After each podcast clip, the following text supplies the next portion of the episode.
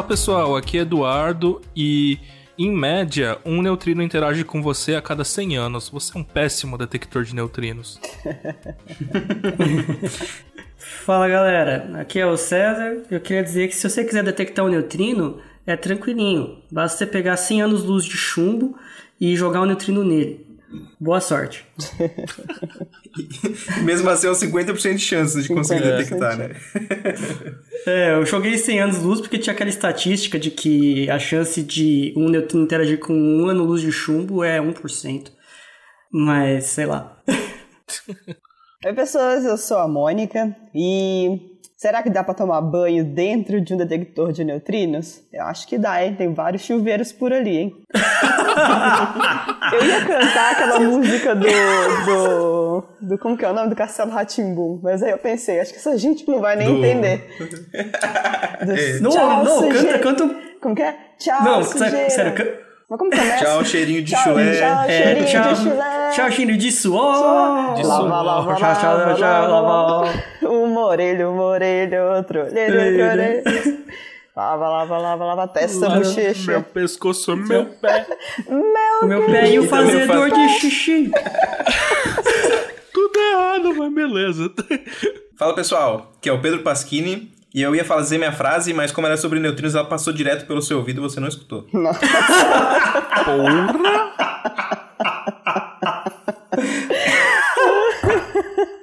Cara, mas eu desafio você fazer uma, uma onda de pressão com neutrinos. Nossa, isso aí é foda, hein? Cara, É, realmente.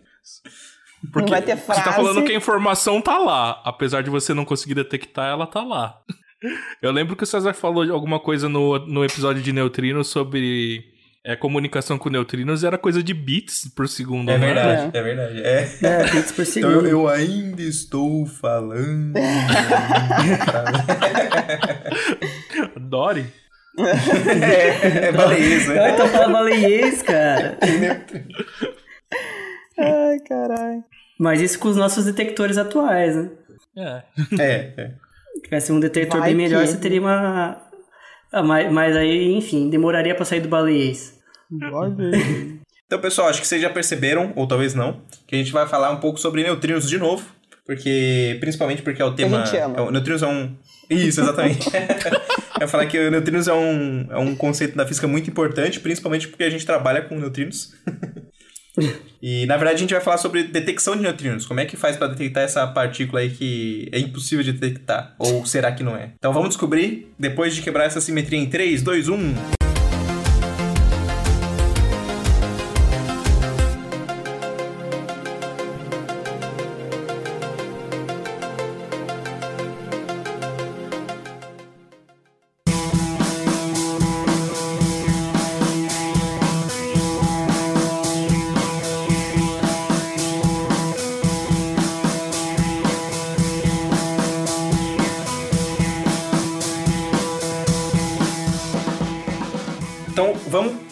Explicar o que, que é o neutrino. Pra quem não ouviu nossos episódios de neutrino, vai escutar depois de escutar esse Quem não episódio. escutou, vai lá escutar, por favor, hein?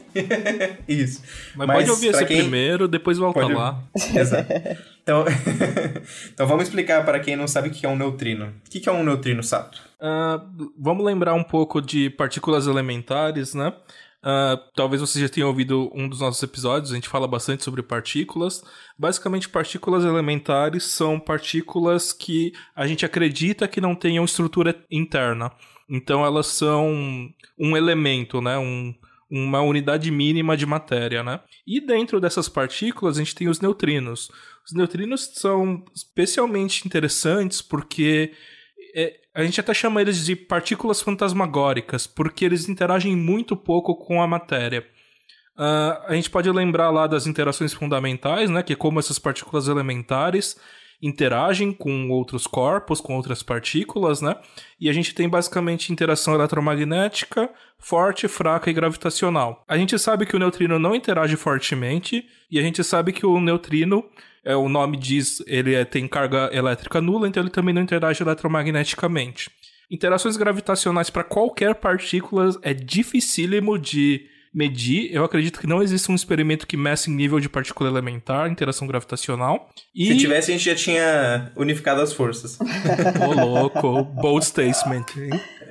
Eu... É, porque a gente podia fazer experimento, né? e sobrou a interação fraca, né? E acaba que a interação fraca meio que caracteriza o neutrino, né? Normalmente é, é uma assinatura muito forte de uma interação fraca que um neutrino surja ou que um neutrino desapareça, né? Então, basicamente, o neutrino é isso. Uh, ele foi proposto para explicar algumas, alguns problemas que a gente tinha na teoria por causa de é, energia que faltava. A gente, físicos em geral, não gostam de falar que energia não se conserva. A gente sempre dá um jeito de energia se conservar. E lá nos primórdios foi para isso, né? Para falar que energia conservava, mas era uma partícula que a gente não via. Bem mais para frente, a gente produziu os experimentos que a gente vai falar hoje, que conseguem sim enxergar neutrinos. Claro que de um fluxo muito grande você vê poucos eventos, mas isso já é esperado e mostra que neutrinos existem e que a gente pode estudar eles. Sim. E ah, eu queria fazer um comentário sobre a interação fraca que basicamente ela é o centro do que a gente vai falar aqui é como que detecta neutrinos, é basicamente, que o Sato falou, sobre interação fraca. E o que eu queria comentar é por que, que ela é fraca, né? E talvez você possa pensar assim, ah, a interação fraca é fraca porque a, a constante de acoplamento, que eu já vou dizer em um segundo o que, que é, ela é, ela é pequena. Então, o que, que é constante de acoplamento? O, a força eletromagnética ela tem a carga do elétron, certo? Então o elétron tem uma carga e essa carga do elétron vai dizer o quão forte é a interação de um elétron com outro elétron, por exemplo, de um próton com outro próton. Então é um número que basicamente significa a carga do elétron que vai dizer o quão forte é essa interação. Então a interação fraca ela também tem um número lá que diz o quão forte vai ser intera essa interação. E, e, a princípio você pode pensar, a interação fraca, ela é fraca porque esse número é muito pequeno comparado com a força elétrica, é, com a carga elétrica. Mas a verdade é que não é, não é isso. O que acontece é que a interação fraca, quem faz a mediação da interação fraca, são os bósons vetoriais, que a gente chama, né? Os mediadores W+, W- e Z0. Então tem os W+, W- fazem interação fraca é, carregada, de corrente carregada, e o, o Z0 faz a interação fraca neutra, que não tem carga. Então os W+, W- tem carga mais ou menos. Né? E a grande diferença é que quem faz essa mediação para a força eletromagnética são os fótons que têm massa zero. Então ela é uma interação de longo alcance, que a gente pode sentir no nosso dia a dia. Enquanto a força fraca, é, esses mediadores têm uma massa, e essa massa é muito grande comparada com a, com a energia que a gente está acostumada no nosso dia a dia. E, e essa massa é que faz com que essa interação seja fraca. Porque quanto mais longe você tenta fazer a interação, mais essa massa suprime uh, a sua interação. Então, uma massa muito grande faz uma interação ficar mais fraca. Então, é por isso que a interação fraca é fraca, porque esses mediadores da interação eles têm uma massa muito grande comparado com as energias que a gente está lidando no nosso dia a dia. É, eu queria comentar um pouco do que o Pedro falou isso. O que o Pedro falou agora tem um pouco a ver com o que a gente falou, eu acho que lá nos primeiros episódios de física de partículas, é, que o alcance da força tem a ver com a massa desses bósons mediadores, né? E, em essência, assim, quanto mais pesados são esses bósons, menor o alcance dessa força. Se o bóson, com o caso do fóton, né, não tem massa, o alcance da força se torna infinito. No caso da força, da força eletromagnética, ou da força gravitacional, que a gente tem um bóson hipotético que é chamado graviton, que a gente não sabe se existe, mas se existe ele tem massa zero também. É, já na força, na força forte, força forte não, desculpa, força fraca, o mediador são esses bósons vetoriais W mais ou menos zero são muito pesados, então o alcance fica muito pequeno. Então é uma força muito localizada as mediações da, da partícula, né? E, e isso torna com que o, essa interação se torne assim pouco perceptível no nosso dia a dia. Então, uma das coisas que faz com que uma força fraca a gente não perceba no nosso dia a dia é o fato de ela ser uma força de alcance muito pequeno, basicamente na região do núcleo atômico, ali perto dos nossos átomos. E, então a gente não percebe, né? É, mas ela está lá e, e a, a, maneira que a gente percebe na prática, no nosso dia a dia, são em decaimentos atômicos. Boa parte dos decaimentos, os decaimentos beta, eles são mediados por interação fraca. Tem outros decaimentos atômicos, né, decaimento alfa e decaimento gama, mas aí são outras interações que estão fazendo esses decaimentos. Mas o decaimento beta, que é um dos mais importantes, é mediado pela interação fraca, que é mediada por esses bósons aí. O impacto prático, né, do que de tudo que vocês falaram aí, né, do bóson ser uma coisa muito do bóson, né, é, mediador ser uma partícula muito pesada, é que os pouquíssimos neutrinos vão interagir com a gente, né, no, com, com, a gente, não, com os detectores e com tudo, né, pouquíssimos neutrinos vão interagir, e o que faz o nosso trabalho de detecção muito difícil, né. E para a gente ter uma ideia da, né, da quantização, né, do quanto de neutrinos, é, de quantificar isso, né, o quanto de neutrinos é, o quão poucos neutrinos interagem com a gente, né, é pensar no experimento simples, né, de você olhar para a ponta do seu dedo, né, e lembrar que tem bilhões de neutrinos passando pela ponta do seu dedo por cada segundo. E você não sente nada, você não vê nada, não tem espeto, não sente né, faca, não sente espeto, não sente nada no seu dedo. Então quer dizer que tem uma cacetada de neutrino passando ali por segundo, você não sente nada, quer dizer que eles não estão interagindo com nada com o seu dedo ali e tá vida, vida que segue, né? Então. Mas eu posso fazer uma provocação? Pode. A gente pode falar a mesma coisa de ondas de rádio, certo? Sim. Pode. Tem ondas de rádio no ambiente todo e a gente não percebe e não sente. Uhum. E, e a gente não falaria que ondas de rádio são difíceis de detectar. Mas a densidade de ondas de rádio é muito menor que de neutrinos, não é? É. Não sei, o fato é que o nosso corpo não percebe. Né? O fato que o quê? É, de, de qualquer o nosso, nosso corpo, não percebe. É. Só, que, só que a gente, nós, nós podemos construir detectores para rádio muito facilmente. Mas, Mas o ponto é. Uh, ah. Pra Mônica, pra, pra Mônica, desculpa. Pra neutrinos, não. Né? então, acho que não é só o fato de que tá passando um monte é, que mostra que é difícil de detectar. É que, é, é que na verdade, isso detector... reflete com qualquer material, né? Então, as ondas de rádio a gente consegue ainda achar um material onde essa afirmação né, de que ela passa sem ver nada é, de, é, é não é válida mais, uhum. né? Agora, Exato. no caso do neutrino, essa afirmação continua sendo válida para qualquer material que você pega. É, exato. Uhum. Essa é uma grande diferença. Eu você tô imaginando um agora algum, algum dos nossos ouvintes aí que sentiu um arrepio quando eu tava olhando Ui. pro dedo e falar, ó, oh, detectei um neutrino. Sentiu um é psicológico. É psicológico. É psicológico. Se a gente conseguir usar você como detector de neutrino, manda um e-mail aí que Nossa, a gente, gente, podia economizar muito dinheiro, porque data, é caro construir é caro. detector de neutrino. É caro. Na verdade, eu já vi uma proposta que, como tem muito celular no mundo, e o celular tem essas câmeras CCD, eventualmente um neutrino podia bater lá e, e gerar algum sinal. E aí eles estavam querendo fazer um, um, jeito de juntar todos os dados dos celulares do mundo para ver se daria um sinal relevante ou não. Qual a chance? Ai, como você faz tratamento de ruído disso? Boa pergunta. Era só Mas uma ideia ó, só um outro caras. comentário também meio teórico, né? Tem essa interação fraca dos neutrinos, né? É, ela não interage pelo eletromagnetismo nem por interação forte. Então, aí é difícil pra caramba perceber. Que ele tem alguma outra? Tem. Ele tem massa e, portanto, ele interage por gravitação. Só que a gravidade, ela é uma interação excepcionalmente fraca. Trilhões de vezes, sei lá, mais fraca que a interação fraca. Então, se, e, e, e a massa dele é irrisória. Né? Comparada a qualquer outra partícula e, independente disso, mesmo partículas pesadas, a interação gravitacional também é irrisória.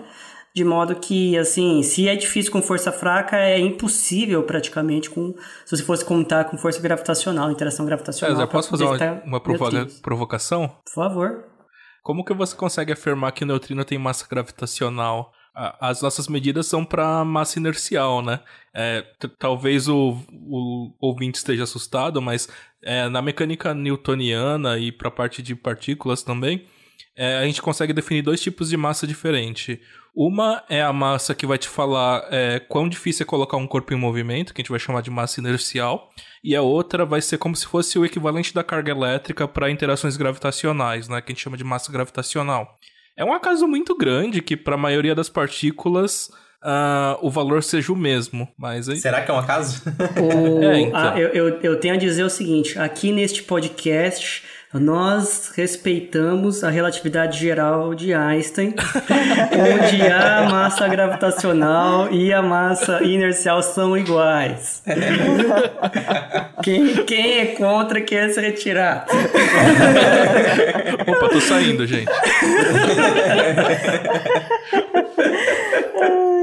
Não, mas, essa é, mas essa é uma questão boa, porque eu acho que isso é um problema, tipo, é, um, é um, uma questão experimental que nem se decidiu ainda para partícula e antipartícula, né?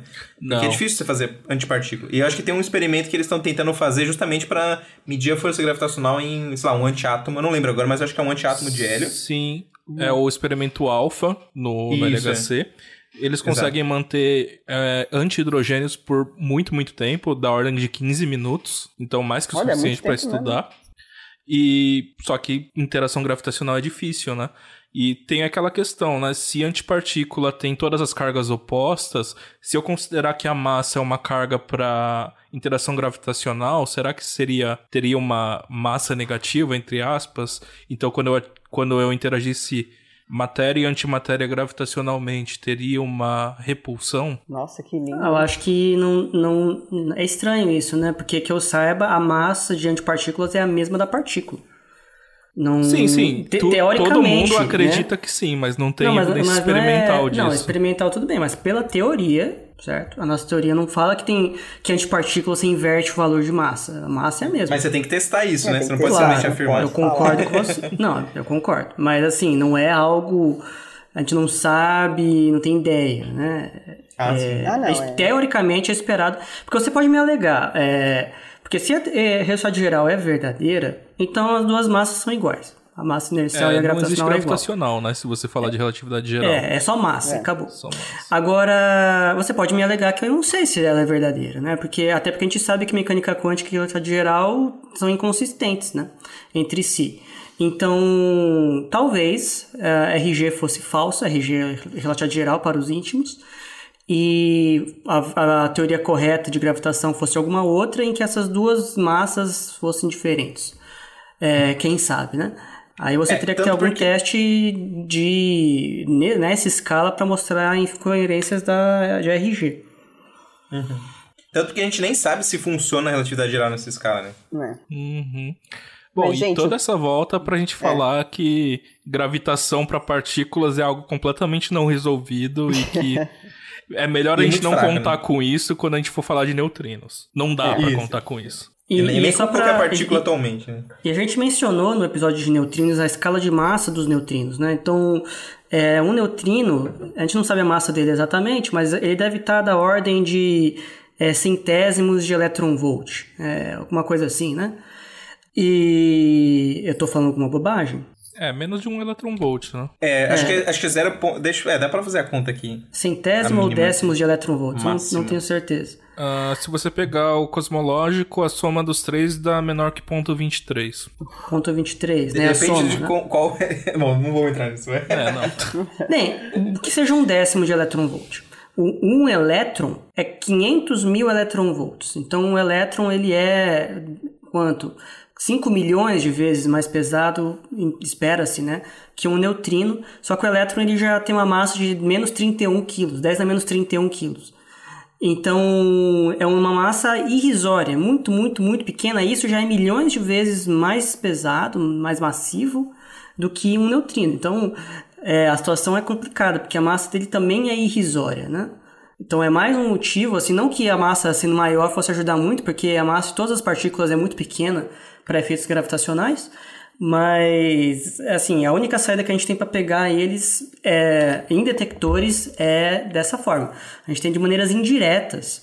Então, a gente consegue, pela cosmologia, saber, olha, os neutrinos tendo essa massa e essa densidade, ele gera efeitos na história do universo. O universo não teria essa idade, não teria essas estruturas, etc. Isso a gente consegue medir e saber que tem que ter neutrino e ele tem que ter massa. Então, é uma medida indireta. Mas a, a medida direta de neutrino em detectores não, não tem como é, recorrer à massa dele é, para detecção por interação gravitacional. Ela aparece indiretamente em outros efeitos de oscilação de neutrinos e tal.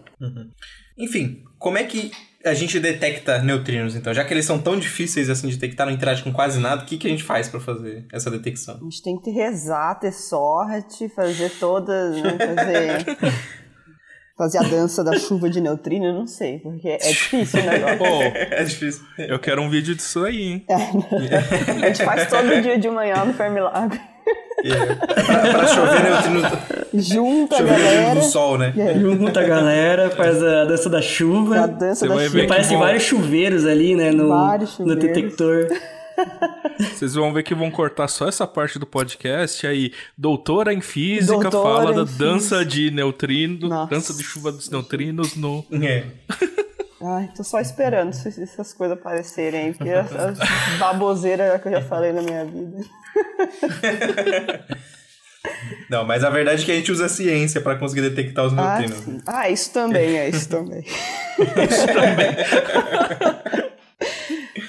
Não, é aquilo, né? É então... É muito difícil uhum. detectar, de detectar neutrino, né? Um exemplo que eu sempre dou pra galera do quão difícil é de detectar neutrino é comparar com, né, né, de como que a gente também detecta neutrino, é meio que comparar com uma rede de vôlei e areia, né? Então imagina, você tá, vai seguindo aí comigo, ó. Imagina que você tem uma rede de vôlei, né? Todo mundo sabe que é uma rede de vôlei. Põe essa rede de vôlei na horizontal agora, né? Põe ela deitada assim. Aí agora você pega um punhado de areia e joga por cima dessa rede. O que, que vai acontecer? A maior parte dos grãos de areia, tipo, sei lá, 99% dos grãos de areia, vai passar por essa rede sem ver nada, né? Tipo, rede, que rede? Não, né? Passou direto, não viu nada, não aconteceu nada. Mas alguns pouquinhos grãos de areia vão cair sentadinhos, né, na, na, nas corredinhas da rede, não é isso? É mais ou menos a mesma coisa que a gente faz com o neutrino.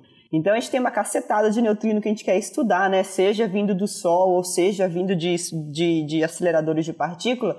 A gente tem uma cacetada de neutrino que a gente vai jogar num experimento.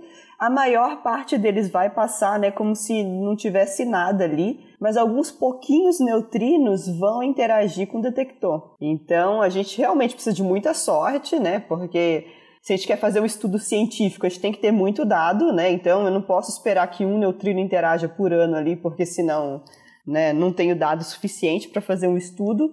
E então a gente tem que ter sorte, realmente, tem que ter muita sorte. É por isso a gente constrói algumas uns detectores bem grandes para aumentar essa nossa sorte. Sim, e para vocês terem uma ideia de quão complicado é detectar neutrinos, Uh, ah, para quem já ouviu o nosso episódio anterior e para quem ainda não sabia, é, neutrinos existem em três tipos, né? É, neutrino é um, uma partícula, mas uma família de partículas. Então a gente tem neutrinos eletrônicos, neutrinos muônicos e neutrinos taônicos. Talvez mais, e, não sabemos. Talvez mais. Vamos ficar quietos. Mas esses são os que a gente sabe experimentalmente que existem, né? Os outros, eu espero que sim, porque meu doutorado prevê isso, então. Mas, bom, por enquanto a gente não pode afirmar nada, né?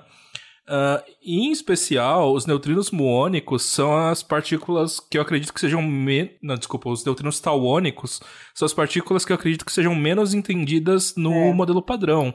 Uh, se não me engano, até o atual momento a gente tem o quê? Uns 14, 15 eventos? É, são pouquíssimos eventos. Né? É. Ah, hum, não sei, talvez aumentou, porque acho que o, o detector nova conseguiu detectar neutrinos do tal, né? Bom, ou seja, um mais, de qualquer jeito a gente não tem nem 100 é, detecções é, de, de neutrino tauônico desde que a gente começou a física de neutrinos. Sei lá, a gente tem quantos anos de física de neutrinos aí? Dois. Não, brincadeira. Dois. Mas é relativamente novo, é relativamente novo. Não, vamos colocar aí uns 30 anos. 50, 30 anos. 150, 30 anos. É, é. E não, até agora a gente detectou... Homestake, o Homestake não é 1960? Não, é, tudo, é de não, 50 é. anos pra cá, 50, 60 anos no máximo. Uhum.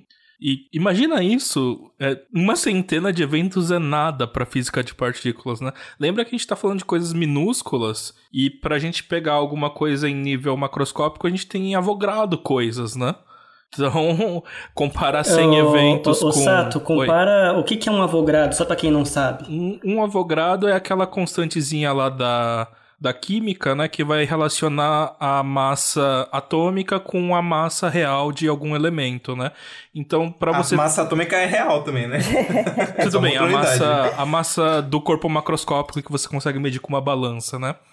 Uh, então, para você ter, por exemplo, uh, sei lá, vamos pegar uma molécula, água. A água tem dois, dois hidrogênios e um oxigênio. Então, a massa é, dela, a massa atômica é 18, 18 unidades de massa atômica. Isso tá, vai te dizer que um mol de água tem 18 gramas. Agora, quanto é um mol de moléculas de água? Isso daí é 6, aproximadamente 6 vezes 10 a 23 moléculas. E 10 a 23 é 1 seguido de 23 zeros. É até difícil a gente pensar numa grandeza tão enorme Grande. assim. A grandeza tá Pensa grande. no número. É, pensa no número grande aí. Uma coisa que você vê na sua vida, assim. Que aí você acha que é muita coisa. O avogrado é mais. Avogrado é muita coisa. Grãos de areia não e aí comparam você tá falando com assim. isso? Oi? Grãos de areia não comparam com avro- avrogado? nem perto. Não? Nem perto. Nem- acho nem que é de 10 a décima no máximo. assim. Não, não chega nem, nem de longe. É, 10 a 23 é alguma coisa assim que pro nosso dia a dia não é algo que a gente imagina de maneira fácil, de jeito alguma. E aí você pensa, beleza, sei lá, eu pego 18 gramas de água e tem 10 a 23 moléculas ali, e você tá me falando que você detectou em toda a história da física de neutrinos 15, 20 eventos de neutrino tauônico. Mas você ainda tem certeza que essa partícula existe. E para isso tem muita física, muita ciência, muita estatística envolvida, porque sim, a gente consegue afirmar que essa partícula existe, mesmo tendo detectando tão poucos eventos. E por que, que a gente detecta poucos eventos de neutrino tauônico? Porque a interação é fraca, primeiro. E segundo, porque para você detectar um neutrino tauônico, você precisa criar um tal, né? Porque, na verdade, a detecção de neutrinos ela sempre está atrelada a detectar o lepton que está associado a esse neutrino, né? Então, o neutrino tauônico está associado ao tal, o neutrino eletrônico está associado ao elétron e o neutrino muônico está associado ao muon, que são partículas elementares que têm carga. Então, o que a gente detecta, detecta na verdade, são as- essas partículas provenientes da interação do neutrino. Que, que elas, como tem carga, é mais fácil de você identificar e detectar e falar assim, ó, tem um elétron que apareceu aqui que veio de uma interação de neutrino. E o tal, ele tem uma outra complicação que a massa dele é muito grande. É 1.77 gigaelectronvolts, que é quase duas vezes a massa do próton. E para você conseguir gerar essa, essa, é, esse tal, você precisa de uma energia de no mínimo a massa desse tal, né? Exatamente. Você precisa de uma energia muito alta para fazer esse neutrino produzir esse tal para você conseguir observar. Então tem essa outra dificuldade. né? É, a maneira mais fácil, entre aspas, né, de estudar é, neutrinos tauônicos é usando raios cósmicos, né? Porque ali a gente consegue energias né, muito mais altas, etc. Só que ao mesmo tempo é, tem que ter sorte, né, de detectar essa gente. Então, porque a maioria dos eventos veio da onde? Veio do Ice Cube, não? Acho que tem dos aceleradores, que eles criaram tals numa energia alta também. E tem do Ice Cube e tem do Nova. Eu acho que tem, são os três que detectam, se eu não me engano. Diretamente, eu- pelo menos, né? Eu tô com uma ideia muito insólita na cabeça agora, que não tem nada a ver com o debate, mas se tivesse um modelo padrão para maiores de 18 anos, a gente teria o neutrino do pau. Oi? Mas Totalmente desnecessário. necessário. Não, sério, Imagina sério, é isso. necessário sim. Imagina isso, você tá lá na sua piscina de boa, passa um neutrino do pau ali e produz um pau na sua piscina. Caralho. É tipo um caralhinho voador, né? Caralhinhos voadores, exatamente. E aí o pau manda, emite neutrinos do pau. Ai, gente, quem foi que desenhou caralhinhos voadores, voadores na parede do banheiro. Quem foi? Ah, não, mas Castelo Ratimbum que é velho, né? Porra, Ai, gente. pistoleiro papaco, né? Se você ouvinte não tá entendendo nada, procura no Google caralhinhos, Caralhinhos voadores. voadores. Uma, uma obra clássica do nosso amado Lima Duarte. Ai, gente, quem foi que desenhou caralhinhos voadores? Parede do banheiro. Ah, então ia ser muito legal se tivéssemos o neutrino do pau, né? A gente estaria cercado de paus pra todo Nossa, lado. né? gente, que felicidade. Não. Caralho, que tá aqui Onde? cercado de paus? Que, que sessão de choque é essa? Não, estaria cercado. Não quer dizer que você interagir com eles. Se você interage com eles, é outra história. Uai, tem gente que gosta, ué. Você problema. pode ter uma interação mais forte aí com, com esse tipo de neutrino. Né? Bom, Eu ouvinte, interajo vamos- mais fortemente com eles do que você, por exemplo. É, com certeza. Será? Acho que o César interage com pelo menos um, né? Ah, eu tô, Não, sim, todos vocês eu- interagem. com É, Mas- é. Se não, você não interage, Pedro, aí eu... Vocês têm uma Eu interação preferencial aí, né? É. Sim, aí não é, não é colorblind, né? Ah, Né, mas no meu caso eu também tenho uma preferencial, né? Porque eu não saio catando todos os caralhinhos voadores por aí, né? Exato. Gente, como Gente, chega nessas eu, coisas? eu, eu, eu eu destruí o debate. Como sempre, Nem lembro né? o que a gente tava falando mais. Tava super interessante, falando de várias coisas, de Não, repente o mas, César... eu, mas eu gostei dessa visão porque eu concordo. Deveria ter neutrinos do pau também por aí. Ok. Obrigado, Mônica. Não vejo Vamos fazer um modelo de algum neutrino fora do modelo padrão, a gente dá esse nome quando ele for detectado. E o pior é que eu acho que vai passar porque pau é uma expressão brasileira, né? Ah, é verdade, né? A gente Então- pode fazer isso com os gringos, né? Ninguém vai nem saber. É, escreve, escreve no paper, né? Fala, fala que é em homenagem à cidade na França lá. Cara, eu tenho uma amiga que foi pra França, pra uma cidade que chama Pau. Ela trouxe uma caneca que tá escrito Eu, Ai, Coração Pau. Ah, E diz que faz maior sucesso com os brasileiros que vão pra lá e o pessoal de lá ninguém entende. ah, eu imagino, né? Nossa, eu, eu vou contar uma história que totalmente nada a ver, que não tem nada a ver com o assunto, mas acho que vale a pena colocar aqui. Gostamos, gostamos. Eu, eu tava num hostel é, lá em, em Edimburgo. E aí tava conversando com um gringo lá, acho que era um americano, né? Ele tava falando assim: ah, é, de onde você é? Ele Ah, falou- eu eu falei: ah, sou do. Brasil. aí ele. Aí eu, eu falei: ah, sou do Brasil. Ele, ah, eu conheci uma pessoa do Brasil também, tava aqui. Aí, aí eu perguntei: ah, mas de onde que ele era? Aí o cara respondeu: ah, ele é de chupa meu pau.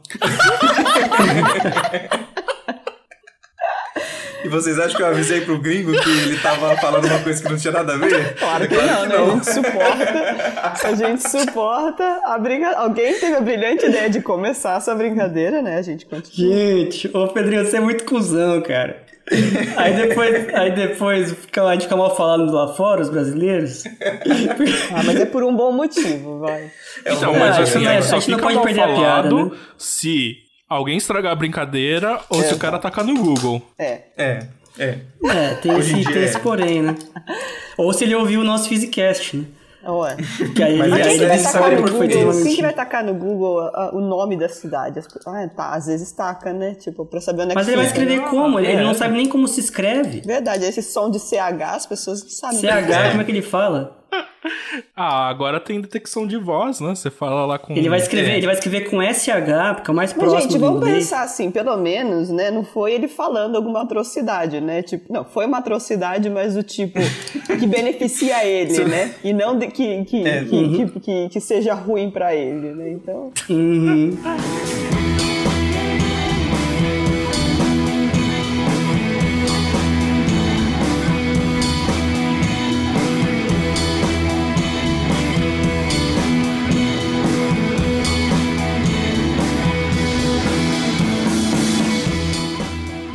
Então, como, como a gente tava falando lá, no caso do César é neutrino do pau, pro Como caso da falando, né? Há muito física, tempo. tem os três neutrinos Não, lá. no caso então, do César não, é o modelo maior de 18, pra casais. Beleza. Não, então, aí a gente tem o neutrino eletrônico, muônico tônico, repetindo, né? E uma das maneiras principais que a gente tem é que eles interajam com a matéria e que eles produzam essas partículas que são mais fáceis de detectar porque elas são carregadas. Então, elétron, muon e tal. Ah, porém, ainda assim, é difícil você pegar isso, porque imagina assim, tem elétron pra caramba no, no nosso dia a dia. Como que a gente sabe que esse elétron foi emitido por um neutrino que interagiu ali, ou por qualquer outra coisa, por um raio cósmico, por, sei lá, fricção aí que você arrancou de algum outro átomo? Cara, é difícil, então a gente precisa ter maneiras de falar, não, esse elétron aqui veio de uma interação de neutrino, né? E essa é todo, toda a magia de detectores de neutrino, né? Porque a gente precisa conseguir separar o que é sinal e o que é qualquer outra coisa que tá atrapalhando a gente, que a gente vai costumar chamar de ruído, né? É, né? Tipo, a gente tem que contornar essas coisas todas e a gente arrumou maneiras de contornar esses problemas todos, né? Mas vamos come- é, então, começando do começo, né? Todos os experimentos de neutrinos, nenhum deles vai ver o neutrino diretamente, né? Então a gente já falou aqui, o neutrino, ele, né, a partícula neutra vai passar ali né, e não vai deixar sinal nenhum. A gente só consegue ver neutrinos através da interação dele e da produção de outras partículas, né? Então todos os experimentos experimentos de neutrino que existem, eles são baseados nisso. Vai ter um meio, né, onde o neutrino, que vai que vai promover a interação do neutrino e outras partículas vão ser formadas, outras partículas vão ser emitidas ali, e através né, de, da, da, coleta de dados desse meio, a gente consegue ver, consegue ter sinal do que aconteceu ali. Né? Então, todos os experimentos são desse jeito. Existem diversos tipos de experimentos, existem diversos tipos de meios que podem fazer essa detecção, né? Mas para a maioria deles, né, para a gente tentar, baixo que nem o Sato estava falando, né, para a gente tentar é, minimizar o que a gente chama né, de ruído, o que a gente chama de background, é, por exemplo, enfiar esse detector embaixo da terra. Meio que para blindar o experimento, o detector, né, dessas outras coisas que não são o que a gente quer estudar naquele momento. Tem experimentos que querem estudar raios cósmicos, ótimo, deixa eles estudando raios cósmicos. Se a gente não quer estudar raios cósmicos, por exemplo, a gente tem que né, tirar essas partículas, porque vai dar muita, vai dar muito trabalho depois lidar com elas. Então, muitos experimentos de neutrinos são feitos embaixo do solo, são feitos underground porque justamente uma camada de terra vai ajudar nessa blindagem. Então essa é uma das coisas que a gente dá conta, né, de, de que ajudam, e, e né? não pense que, se, que é uma camadinha de terra. Ah, não, é, é bagulho você pensa num, sei lá, numa mina abandonada lá que usavam para extrair minério que agora sobrou o um buraco lá, então vão colocar um experimento de neutrino ali. É um negócio que tá a quilômetros da superfície, então tem tem chão assim. É até. Eu nunca entrei num, num, desses experimentos, mas imagino que deva ser meio claustrofóbico. Ah, assim, tipo, tá num lugar é. fechado lá embaixo. Eu nunca fui nesses muito baixos. Eu fui nos que estão aqui no Fermilab, que são na superfície quase. Não são muito underground, são pouco underground. Mas é claustrofóbico. Ah, mas, mas uma vez que, tipo assim, eu imagino que, sei lá, se você tá 20, 200 metros abaixo do, do, do da Terra e um quilômetro, para você não faz não diferença. Não muda né? nada. A sensação deve ser a mesma. Mas acho que só de saber que eu tô mais enterrada deve ser mais Cara, apavorante. Eu, eu não sei, porque uh, eu já fui para Minas, não, não era um experimento de neutrino, né? Mas era uma mina antiga, né? Eu ia perguntar se era e... Minas Gerais. É, eu também. e aí, uh, conforme você vai descendo ali, que era um negócio meio rústico ali, tipo um elevadorzinho e é. tal.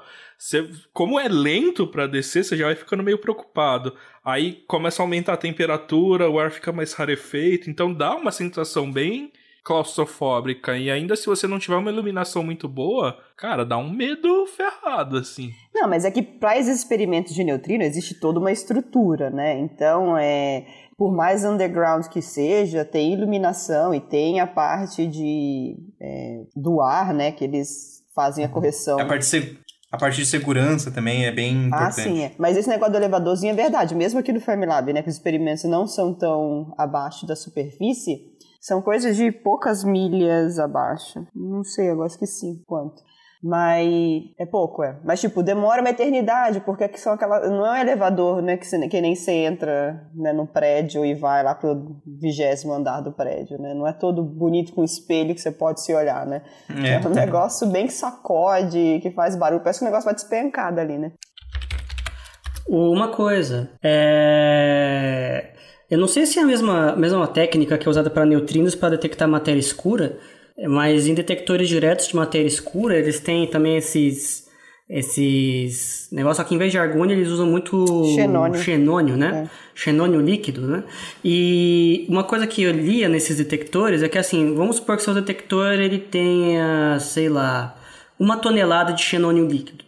É, a parte externa do, do xenônio ali, assim, você tem aquele volume, né? A parte externa desse volume, ele usa também como um escudo para pegar raios cósmicos e, e, filtrar. Então ele só usa, só analisa um sinal que vem mais do meião ali do, do seu detector. É o que eles chamam de volume fiducial. O... Então, eu queria perguntar, é assim também em neutrinos, Mônica? Vocês têm esse negócio de volume fiducial aí também? Volume fiducial vai ser o que vai ser usado, né, para a gente ter a, a, a parte do sinal, né? Uh, nos experimentos de argônio líquido que eu, que eu, que eu trabalho, quase que o volume inteiro é usado como fiducial, né? A gente tem outros tipos de detector que vão ajudar a gente a fazer esse trigger externo, né? Fazer essa detecção externa.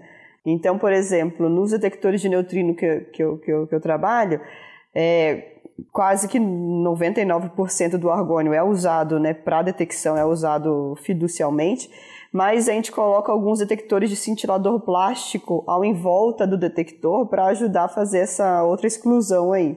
É, é, que eu acho que não ficou claro que o César ele não comentou que não é simplesmente um, essa parte externa aí de de ou uma parte do detector, né, ou essa parte de plástico que, que a Mônica falou, ela não serve só para barrar a entrada de raios cósmicos. Não, não é mas barrar. ela também percebe. É. Não, nem barra, né? É mais para uhum. para você saber o que, que é, para te ajudar na distinção do sinal ali de dentro. Uhum. Porque para barrar raio cósmico, você precisa de quilômetros de terra, né? Não, não... mas é, é, não é assim, eu, eu acho que eu, eu me expressei mal. O principal escudo para você barrar raios cósmicos não é tanto essa, essa parte externa, é você estar tá enterrado, que é o que vocês estão falando aí, né? O detector está embaixo da Terra. Aí beleza, você botou seu detector lá embaixo da Terra, vai fazer seu experimento. Só que elementos na própria Terra, ao redor ali do detector, e mesmo de materiais do qual o detector é feito, ah, é, fazem decaimento. Tem decaimento alfa e tudo mais. Você tem terra ao redor ali e você vai ter esses decaimentos que vão induzir é, sinais no seu detector. Então você precisa conseguir excluir esses sinais que não é o que você está querendo. No caso de detector de matéria escura, está procurando matéria escura. No caso de neutrino, está procurando neutrino. Então, eu estou pegando aqui o exemplo do caso de matéria escura, um experimento que está em projeto chamado Darwin, né? Que ele fala exatamente isso. Tem a assinatura de sinais que você espera de decaimento alfa, é, de isótopos que estejam ali ao redor, na, na caverna que você está, que está barrando quase todos os raios cósmicos, mas não todos e você usa o que eles chamam de self-shielding, esse auto-escudo, que é o próprio detector, serve como escudo para a parte externa dele, para essas, essas coisas que estão ao redor do detector e ou do próprio detector, que está emitindo decaimento. Aí você usa só o centro do detector, uma região ali, que a gente chama de fiducial, um subconjunto é, do volume, para você usar para detecção mesmo. Mas o que eu quero dizer é que não é sim, um, simplesmente escudo para barrar a entrada de partículas. Não, não é, é um, um escudo, escudo, que ele, ele detecta que a partícula está vindo de fora do detector. E aí você fala, veio de fora do detector, eu não quero. E aí você exclui esse, esse evento. Então não é, não é uma barreira. Isso que eu quero é, mas é um escudo nesse sentido, claro. né? De que é, você, você tá é um usando dados. aquilo para nos dados. Você está usando isso para você pegar, olha, não é isso que eu quero. Porque se você é, não faz isso, né, você, você também você vai ter você vai ter um sinal ali e você não vai ter certeza se é do, do que você está querendo detectar ou não. Então, em experimentos de aceleradores, esse, isso é muito mais fácil de resolver. Porque aceleradores de partículas, é, o que, que, vai acontecer, né? Por exemplo, a gente vai produzir um feixe de neutrinos. Esse feixe de neutrinos, ele vai vir de uma direção bem determinada ele tem uma frequência bem determinada, né? Então tem alguns é, pacotinhos de neutrinos que chegam para a gente né, em intervalos de tempo bem determinados. Então o experimento ele sabe quando esperar neutrinos e da onde ele tem que esperar neutrinos.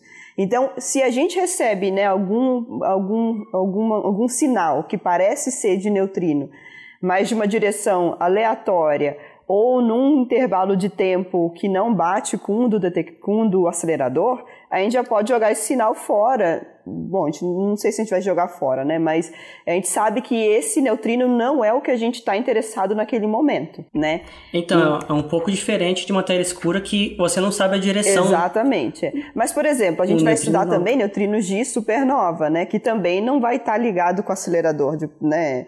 A, diferença no caso de neutrinos de supernova, acho que vai ser a quantidade, né? Acho que chegando, a gente detectando vários neutrinos vindos aleatoriamente de lugares é, diferentes, acho que isso vai dar um, né, um, vai ligar o alerta, né? Opa. Sim. Um... E, e, é milhares, assim, milhares é. a mais de neutrinos. É, tipo, esses neutrinos que a gente não quase não detecta, vai ter um pico gigantesco. Então, esses aí que o, Sato, que, o, que, o, que o César tá falando são, vão ser tipo, vão ser situações assim que vão acontecer muito aleatoriamente, né?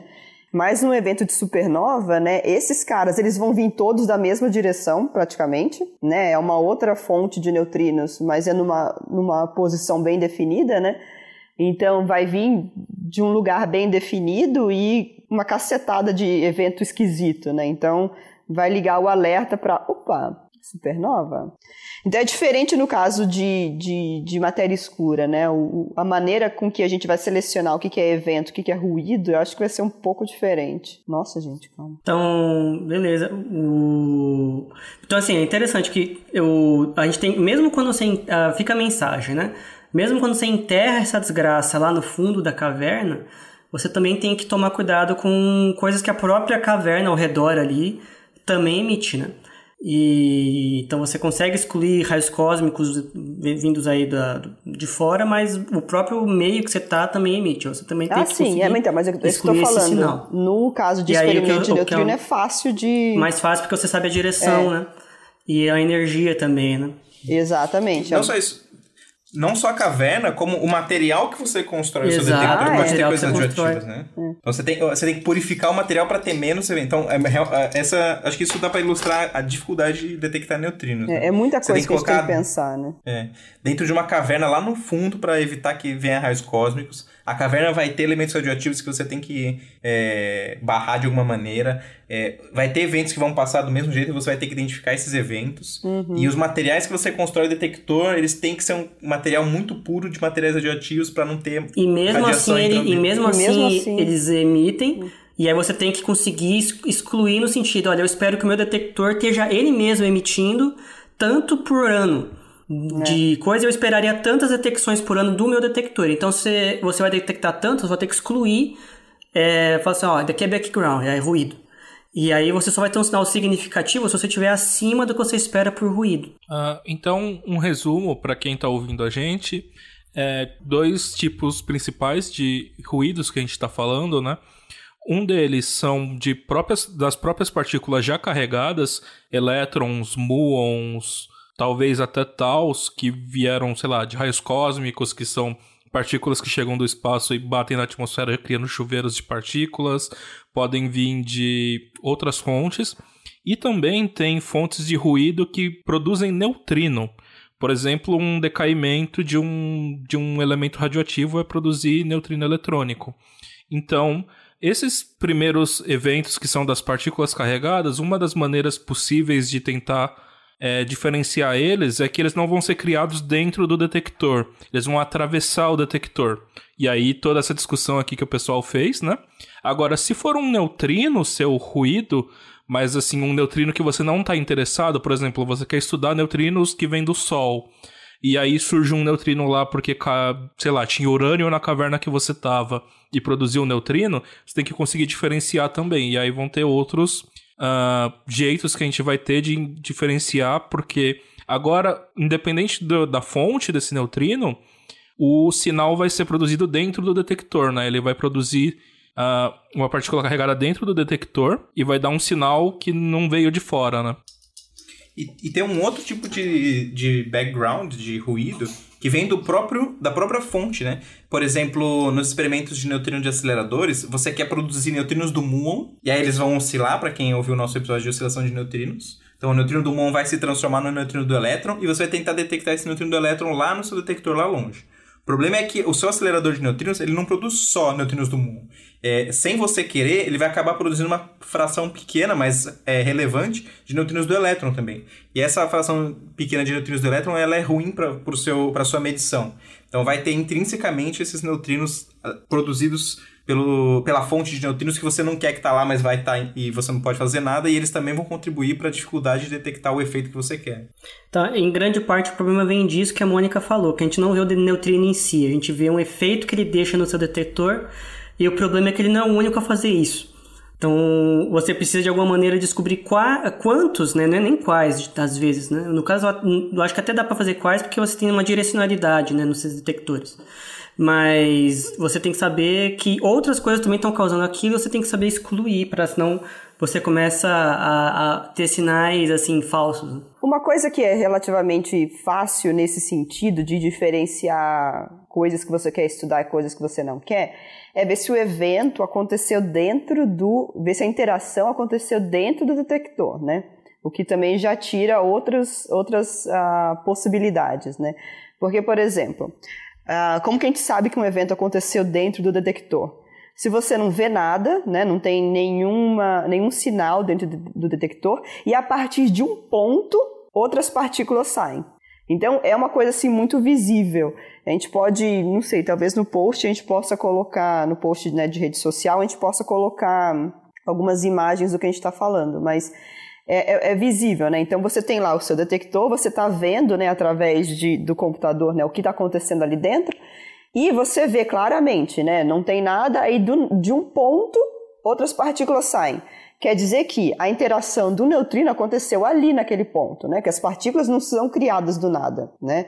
Agora, se por exemplo, se a interação aconteceu fora do detector e, né, se um neutrino, né, de fora do detector interagiu ali fora, né, e, e o resultado da interação dele entrou no detector, a gente consegue ver que a partícula veio de fora, né? Então, não estou interessada naquilo, né? E então essa é uma das coisas que também dá para tirar o, algumas, alguns resultados, né? Mas também tem alguns neutrinos de fora que eu não queria que interagem dentro do detector, né? E aí a gente tem que pensar nessas outras coisas, né? Da direção que ele veio, se é uma direção que a gente está prestando atenção ou não, na energia dele, se era uma energia que a gente está prestando atenção ou não. Aí a gente sabe se o neutrino era o que a gente queria estudar ou se foi só um invasor ali. Uhum. É, um exemplo disso é, são os experimentos que são feitos no Japão. Uh, o Japão tem uma tradição razoável em física de neutrinos, tem vários experimentos lá. E uma coisa que acontece é que o Japão tem a energia elétrica baseada praticamente toda em energia nuclear, né? Então você tem muitas usinas no Japão que vão acabar, como você tem ali elementos radioativos, plutônio, urânio, vai produzir neutrinos, que para alguns experimentos vão ser ruído, né? Por exemplo, você quer estudar neutrinos que vieram de raios cósmicos, mas ali vai ter os neutrinos que vieram das usinas, né?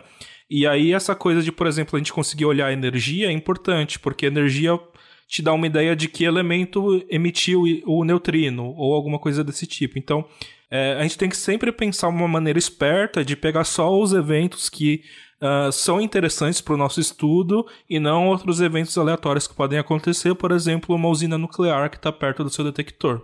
Bom, mas se você for esperto o suficiente, você não vai construir um experimento perto de uma usina nuclear, né? mas, mas no Japão acho que é difícil é, você Japão, achar um lugar que é longe. Ué, mas... Ao menos que você queira estar tá pegando o neutrinos da usina nuclear. Ah, sim, é. é. Se você quer estudar ser, os neutrinos montar. da usina nuclear, aí beleza, você põe, você, você experimenta o, ali, né? O Diab, ele, no fundo, é isso, né? É. Sim, sim. É, talvez agora seja uma hora boa para a gente tentar explicar como que acontece a detecção dessas partículas oriundas da interação de neutrinos. Que acho que a gente falou que você consegue detectar a energia, o tempo, da onde que ela surgiu, mas como é que você detecta o neutrino bateu, vamos supor, o neutrino bateu e produziu um elétron. Né? Então, talvez melhor até explicar qual que é a interação. Tá lá o átomo, aí vem um antineutrino, vamos colocar assim, que é mais fácil. Lembra do decaimento beta, que é um nêutron virando um próton, um elétron e um antineutrino do elétron, certo? Então tem essa reação que foi, foi por essa reação que a gente descobriu inicialmente que existiam neutrinos. Só que você pode fazer uma reação que, é, que se chama decai, é, decaimento beta inverso, vamos dizer assim, né? que é o inverso do decaimento beta. Então você tem um próton paradinho, por exemplo, num átomo de hidrogênio, e aí vem um neutrino, bate nesse próton, e aí ele produz um nêutron e um elétron. Então ele é, ele é inverso do beta, justamente porque é um, é um, em vez do seu nêutron virando um próton e mais outras partículas, ele é um próton virando um nêutron porque um neutrino bateu, né? Então, essa é uma maneira de você criar um elétron no seu detector. E aí, como que a gente detecta esse elétron dentro do detector? Tem vários jeitos da gente detectar isso, né? Então, por exemplo, acho que hoje em dia os mais os, os tipos de detectores mais famosos que existem são os detectores de água, né, que são os do tipo Kamiokande, né, Hiperkamiokande, etc, que são lindos.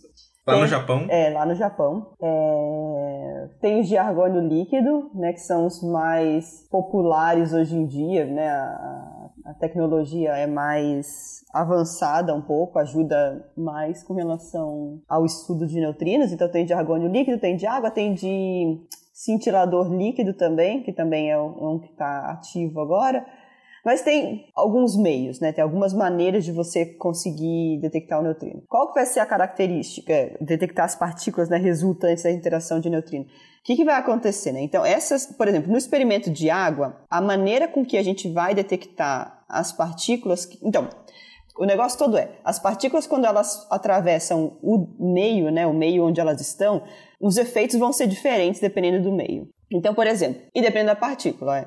mas por exemplo, no experimento de água, né, dos tipo dos tipo Kamiokande da vida, é, você vai ter lá um neutrino, né, de novo, você não vê nada do neutrino, o neutrino chegou ali, você não, né, não viu nada. Uh, o neutrino ele vai interagir com algum átomo de água, né, com o próton ali da água. Esse, é, essa interação vai dar outras partículas, né? Só que acontece, nos experimentos de água, né, eles estão focando em neutrinos que têm uma certa energia X lá. E esses neutrinos, depois que eles interagem, as, as, as partículas filhas vão ter, tá, tanto, é, vão ter um certo tanto de energia que elas vão, elas vão fazer um efeito muito legal elas vão conseguir andar mais rápido na água do que a luz anda na água. É o chamado efeito Cherenkov. Então, quando isso acontece, né, quando as partículas resultantes da interação de neutrinos, elas andam na água mais rápido do que a luz anda na água, elas vão emitir uma outra luz, a chamada luz Cherenkov. Então, esses experimentos de água, eles vão coletar essa luz que foi emitida, essa luz Cherenkov, que é uma luz é, bem determinada, né? não é luz do Sol, né? É uma luz bem específica e a gente consegue, né, pegar a informação toda que foi emitida e fazer os cálculos e fazer os estudos, né? Então essa é uma maneira. Alguém quer falar mais uma coisa de luz Cherenkov, hein?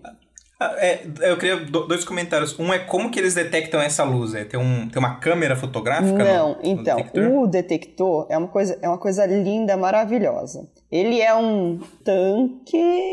É um, é um, é um tanque, né? Uma coisa gigante. É, lembra, uma caixa d'água. Uma né? caixa d'água, isso, uma caixa d'água gigante. Porque lembra, a gente quer aumentar a chance de ter interação de neutrino. Então eu não posso ter um punhado de água ali, não posso ter água num copo, né? Não posso ter um copo de água para fazer detecção de neutrino. Então é um paranauê muito, muito, muito, muito, muito grande. E aí dentro dessa caixa d'água a gente vai cobrir as superfícies com detectores de luz. Lembra, nesse tipo de experimento, a gente quer ver a luz Cherenkov. Então, a gente vai cobrir essa caixa d'água caixa d'água, que essas pessoas não me escutem falando isso, né? Mas a gente vai cobrir essa caixa d'água com detectores de luz, que são as chamadas fotomultiplicadoras.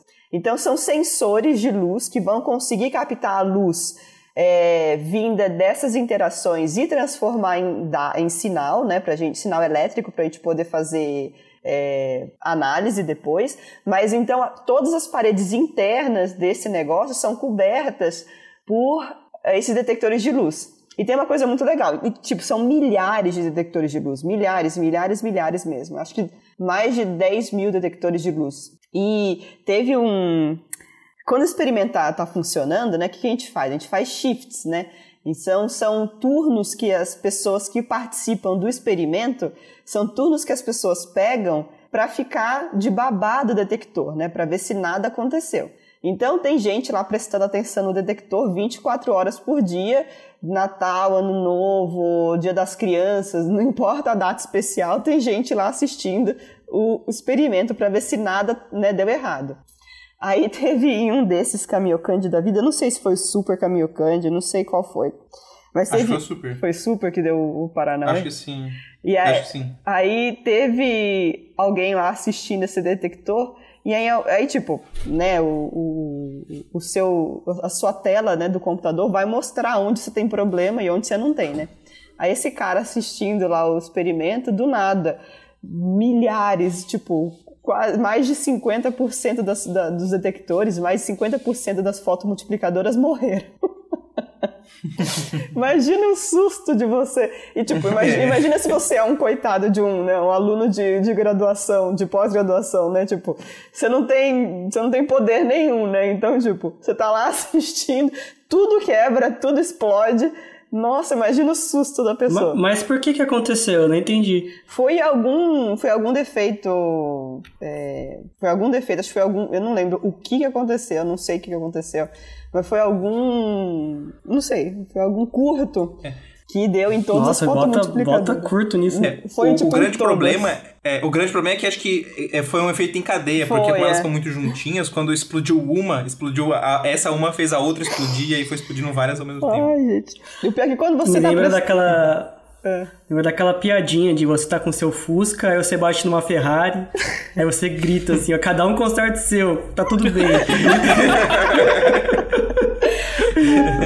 Quebrou metade das fotos multiplicadoras, eu falo assim, não, tá, tá tudo bem. Não, é, o pior é que é muito desesperador. Tipo, quando você tá assistindo, né, o, o experimento, né, quando você tá tomando conta, quando você é a babá da vez, é muito desesperador, porque as coisas quebram e aí, tipo, se você não sabe resolver, né, você tem que ligar para Deus e o mundo, né? Então, tipo, isso, né, de madrugada, Natal, não importa. Se tem algum problema, se deu algum problema, você tem que ligar pros os experts, né, para as pessoas que vão saber resolver o rolê, né? Então eu fico imaginando lá o coitado que tava prestando atenção. Imagina o desespero. Ele liga lá. Olha, fudeu de vez. Fudeu, fudeu, fudeu. Mas arrumaram, né? Depois de um tempo, é, recolocaram todas as fotos multiplicadoras e o experimento. E tá ele aí. nunca mais foi visto novamente. o aluno, o aluno o estudante, sei, o experimento, experimento o tá aluno lá, né? Deve estar tá aí em, em algum outro emprego. Não, nem sei se foi aluno, nem sei quem estava prestando atenção. Eu fico imaginando o sentimento da pessoa, porque deve ter sido desesperador. É. É, só para dar uma ideia de tamanho, né, pro ouvinte, né, a gente tá falando caixa d'água, né, e talvez pareça um negócio pequeno, né. Uh, a, atualmente, antes do, do upgrade que vai ter no Super Kamiokande, né, para transformá-lo no Hyper Kamiokande, né, nós temos um detector de 50 quilotoneladas de água. Para você ter uma noção, uh, normalmente a caixa d'água mais comum das casas aqui no Brasil tem mil litros, ou seja, ela tem uma tonelada de água. Então imagina pelo menos 50 mil caixas d'água aí, só que num lugar só, e cercado por uma cacetada de detector de luz. Então é, tem umas fotos bonitas, se vocês procurarem na internet, de quando eles esvaziam o, o tanque, né? para fazer a manutenção das fotomultiplicadoras, né? Que são esses detectores de luz. Aí dá pra ver o barquinho ali, é. né? Dentro do detector e o tamanho da pessoa em comparação àquela parede enorme de detectores. é bem bonito. É lindo, é lindo, lindo, lindo, lindo. E aí você consegue ter uma noção quando a gente tá falando que quebrou metade dos detectores, é detector para burro. É. Imagina o trabalho para consertar. Nossa. Tem que tirar toda a água e, e, e, e, subir no nível da água e consertando linha por linha. Imagina a quantidade de alunos que foi. A gente fala isso, mas isso é verdade, né? Porque normalmente sai muito mais barato para os experimentos, né? Usarem alunos para fazer isso, né? Porque, sei lá. Eles vão aprendendo barato. também. Né? E, tipo, sai mais barato pro experimento, mas pros alunos também é muito bom, porque você aprende as coisas, né? Então, tipo, todo mundo sai ganhando aí, né? Então eu fico imaginando a quantidade de alunos. mas eu não sei como é que foi no caminho Cândido, eu não sei, eu tô falando isso, mas só. Mas. Ai, gente. É. Alguém quer falar de alguma coisa de, de, de Cherenkov aí? Ah, eu, eu, eu queria, gostaria antes... de dar uma ideia ah. da, do porque o, as partículas emitem Cherenkov, né? É, é mais uma analogia assim, mas para vocês terem uma ideia, a gente está falando de partículas que estão andando mais rápido do que a luz consegue andar naquele meio, no caso, água, né? Você consegue imaginar que essas partículas carregadas estão criando um campo eletromagnético, só que como elas andam mais rápido que a luz, na verdade a luz fica atrasada em relação a essa partícula andando. Então é como se ela emitisse para trás um jato de luz que forma um, um formato mais ou menos de um cone justamente porque você tá. Imagina assim, ela tá criando esse campo, mas esse campo não consegue acompanhar a trajetória dessa partícula carregada. E, e, e até... tem um análogo que acontece com o som quando um, aviões supersônicos ultrapassam a barreira do som. A barreira do som é que ele está andando mais rápido que a velocidade do som. Aí, quando ele faz isso, tem o que a gente chama de um boom sônico, né? Ele cria um cone ao redor, ao, atrás dele e que ele, e que ele está emitindo, ele tá é, um certo estrondo, né? E eu acho que o, no caso da Cherenkov é o análogo para a luz do que acontece quando um avião supersônico quebra a barreira do som no ar. O som vai ficando para trás, né? ele está mais rápido que o som. Então o som vai ficando para trás e você vê primeiro o objeto passar, o avião passar, e depois você ouve o barulho, é, geralmente na forma desse, desse boom sônico aí. E é interessante, inclusive, que uh, com esses centenas de detectores ali de luz, de fotomultiplicadores que você tem, você, não vai ter um ponto, você vai ter uma imagem, né? Então você consegue meio que reconstruir uma seção desse cone e de acordo com o formato, iluminação tal, você consegue até detectar que partícula, né, que está emitindo e vários outros dados interessantes sobre a partícula que está passando ali no detector. É, por exemplo, é, acho que isso é interessante falar, por exemplo, se você pegar o centro do, do, do o que você vê na verdade não é o cone, porque você está tirando uma foto que é em 2D, então você vê um, Anéis. um anel, né? Isso. Então, se você pegar o centro do anel e a direção que esse centro do anel tá para sua sua foto multiplicadora, você sabe a direção que veio o evento. E aí você pode reconstruir essa direção, porque você vai vendo o anel chegando perto da, da, do, da foto multiplicadora. Então você consegue ver em que ponto do detector ele foi detectado, né? Você faz uma triangulação com várias é, fotodetectores. Com, dependendo da abertura desse, desse anel, você consegue tirar energia, porque quanto mais energético, eu acho que é mais aberto o anel, e mais intensa a luz. Então você tem essas duas coisas. E mais tempo a partícula consegue viajar dentro da, da água. Então você tem várias informações que você consegue tirar energia. E o mais interessante é que, se, por exemplo, se for um elétron, como o elétron ele tem uma massa muito pequenininha, quando ele vai viajando dentro da água, ele vai se colidindo com, com a água, né? Então a colisão não é exatamente uma colisão que nem a gente está pensando em, por exemplo, bola de, de boliche, de bilhar, porque é, é com a interação eletromagnética, né? Mas é, é como se fosse uma colisão. E aí o elétron ele vai interagindo para lá e para cá e fica meio embaçado esse cone, porque ele não, ele não tem uma direção muito bem fixa, porque ele, ele colide e vai mudando de direção muito rápido. Agora, se for uma outra partícula, por exemplo, o muon, que tem uma massa mais pesada, ele não muda a direção tanto, e aí você tem um cone, um, um anel que fica muito mais evidente, né? Então, é, se você vê um anel embaçado, provavelmente é um elétron, e se você vê um anel bem delineado, provavelmente é um muon. É, um elétron ou um fóton, né? O problema desse tipo de detector, né, de, de, dos detectores de Cherenkov, é que eles não têm a habilidade de separarem algumas partículas que deixam um sinal similar. Então, por exemplo, elétrons e fótons, os, né, um elétron e um fóton, eles deixam um sinal muito parecido em todos os detectores. E esse detector em especial de água a gente não consegue distinguir, porque é, eles, é, os elétrons né, e os fótons, eles iniciam, né? Quando eu falei do chuveiro lá no começo do episódio, eu estava pensando nessas partículas.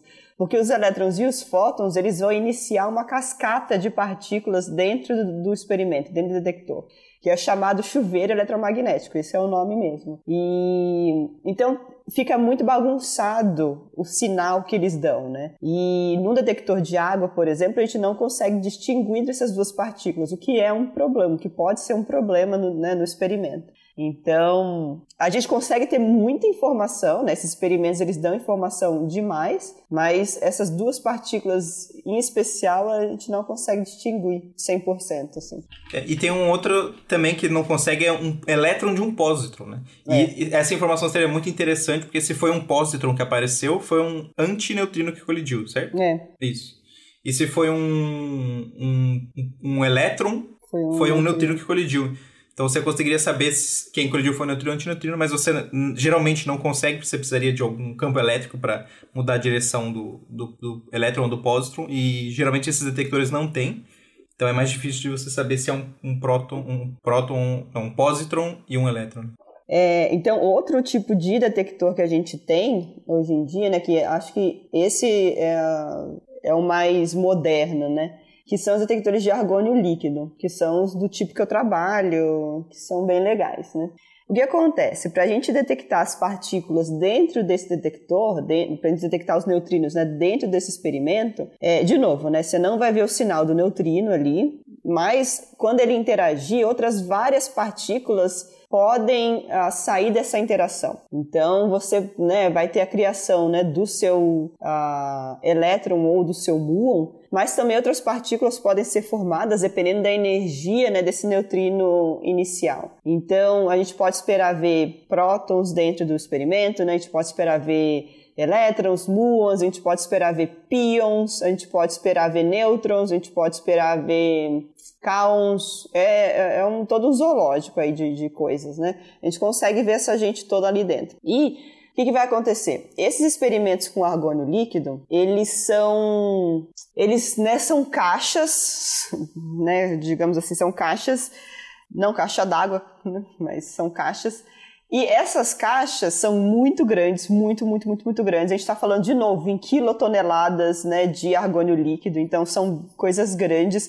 Que nem eu falei no meu fisicando, né? Quando eu falei no meu fisicando. Um, um, tem detectores de neutrinos que são, estão do tamanho de um ônibus escolar. Tem detectores de neutrinos que são de tamanhos de prédios. Então, são coisas, assim, muito grandes. É... Então, o que acontece? É, esse, essas caixas, né, esses tamanhos de prédios, esses tamanhos de ônibus, eles vão ter entropia. vão ter entropia. Eu vou ter entropia! Na careca tá destruindo alguma coisa. Entropia. Entropia e temperatura. Então a entropia ela destrói mesmo. Nossa, Ele vai, vai aumentando a entropia, toda Felipe, a ordem vai pode, se embora. pode, pode cortar esse, esse grito aí que entropia é o nome da gata. Não, da de jeito, Mônica. de jeito É nenhum. Não, não, tem que manter a entropia gata da Mônica. É, ela, tá, ela tá atacada. Ela e a obstetriz. Cadê a obstetriz também? A obstetriz sumiu. Mas essas duas, elas estão correndo aqui que nem umas loucas, uma atrás da outra. Mas, tipo, tão assim. Aí daí vão pro quarto. Tipo, só correndo assim. Elas estão muito atacadas hoje de manhã. Eu tenho que depois brincar com elas, porque eu não sei o que tá acontecendo ainda. Mas a entropia é uma das minhas gatas e a obstetriz é a outra. Como vocês Tem que podem manter, ver, né? tem que manter. Pode manter, porque, aliás, dá, não dá o destaque merecido que delas, né? Que até hoje não foram muito mencionadas. a gente tem que fazer um episódio de entropia. A gente fez de, de, de É, termodinâmica, é né? Mas a Foi gente, um não sucesso, chegou, a gente não chegou em entropia. Acho que Chegamos. termo a gente tinha parado. Ou chegamos? Acho que a gente não chegou. Tá no próprio título do episódio. Ah, é? Eu acho que a gente Uhum. falou das três leis, mas como era tudo, a gente falou bem superficialmente.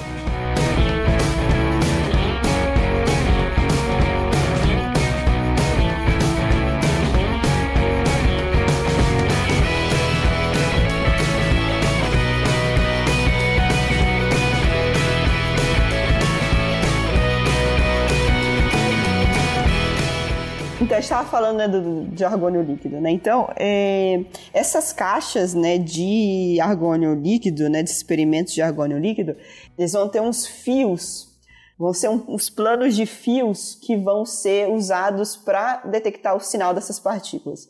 Então, em um dos cantos, em um dos lados dessa caixa, a gente cobre a parede dele, a gente cobre essa parede com fios detectores. E são alguns planos de fios, então a gente consegue ter visões de ângulos diferentes da, do experimento.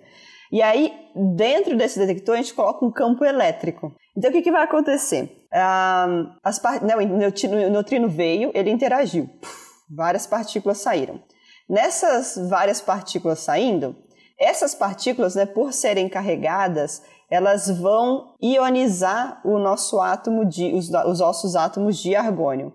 E nessa ionização, a gente vai ter elétrons sendo arrancados. Né? Então, o muon, à medida que ele atravessa o experimento, ele vai arrancando vários elétrons do átomo de argônio no meio do caminho. Bem filho da puta mesmo, né? Ele vai passando assim e, e- e dando vários chutes na galera. E aí, esses. Tá passando roda. Vai né? passar... Não, passar roda é diferente, Pedro. passar roda é você catar as pessoas. Né? Você ter uma, uma coisa com as pessoas. No caso, ele está fazendo o contrário. Ele está antepassando o rodo. Ele está socando a galera longe. Ou o Pedro se comporta errado nas baladas, né? Ou- Ele acha que tá passando o rodo e Na balada não é pra dar rasteira nas pessoas, então? Hum, Não! Ah, agora a gente já entende, né? Mas agora o menino Pedro é comprometido. Ele já até perdeu, nem, nem lembra o que, que é isso. Né? É.